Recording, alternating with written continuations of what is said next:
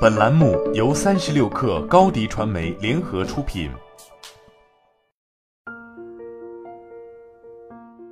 本文来自三十六氪编译组。你周末工作吗？你会感觉呼吸急促吗？你会为自己周末的早晨也不陪家人感到骄傲吗？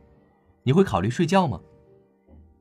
作秀生产力是一种有害的大男子主义，有可能会适得其反。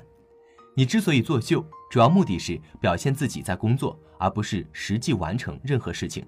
更重要的是，谁在看，而不是你在做什么。我们无意中建立了一种文化，这种文化看重的是空洞的表现自己很努力，而不是实际取得了什么成果。对于目光短浅的管理者来说，这是一个简单的衡量标准。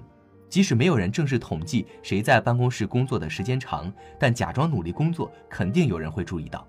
毕竟没人会因为偷懒而升职。其实这只是个美好的神话罢了。事实证明，懂得休假的人更有可能得到加薪。但是，因为我们通常认为需要休息的人工作效率不高，所以大量的人都被拘束于这种反常的工作环境中。它破坏了我们的人际关系，破坏了我们的健康，而且它还扼杀了我们的创造力和工作表现。例如，波士顿咨询公司进行的一项实验发现，强迫员工按时作息或延长休假，实际上会提高生产率。其他研究表明，短暂的休息时间，比如午后小睡，可以帮助恢复注意力和精力。下面是一些可以改善我们的办公室生活的简单办法：一、好好吃午饭。不要在办公桌前吃饭，吃饭的时候不要进行工作对话，不要查看电子邮件或社交媒体。休息的时候可以用来冥想，让自己恢复精力，这样一来效率就会提高。过劳状态对我们没有什么好处。第二，休息片刻，换换环境。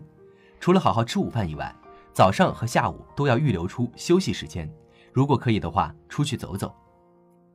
第三，该回家就回家，不要加班。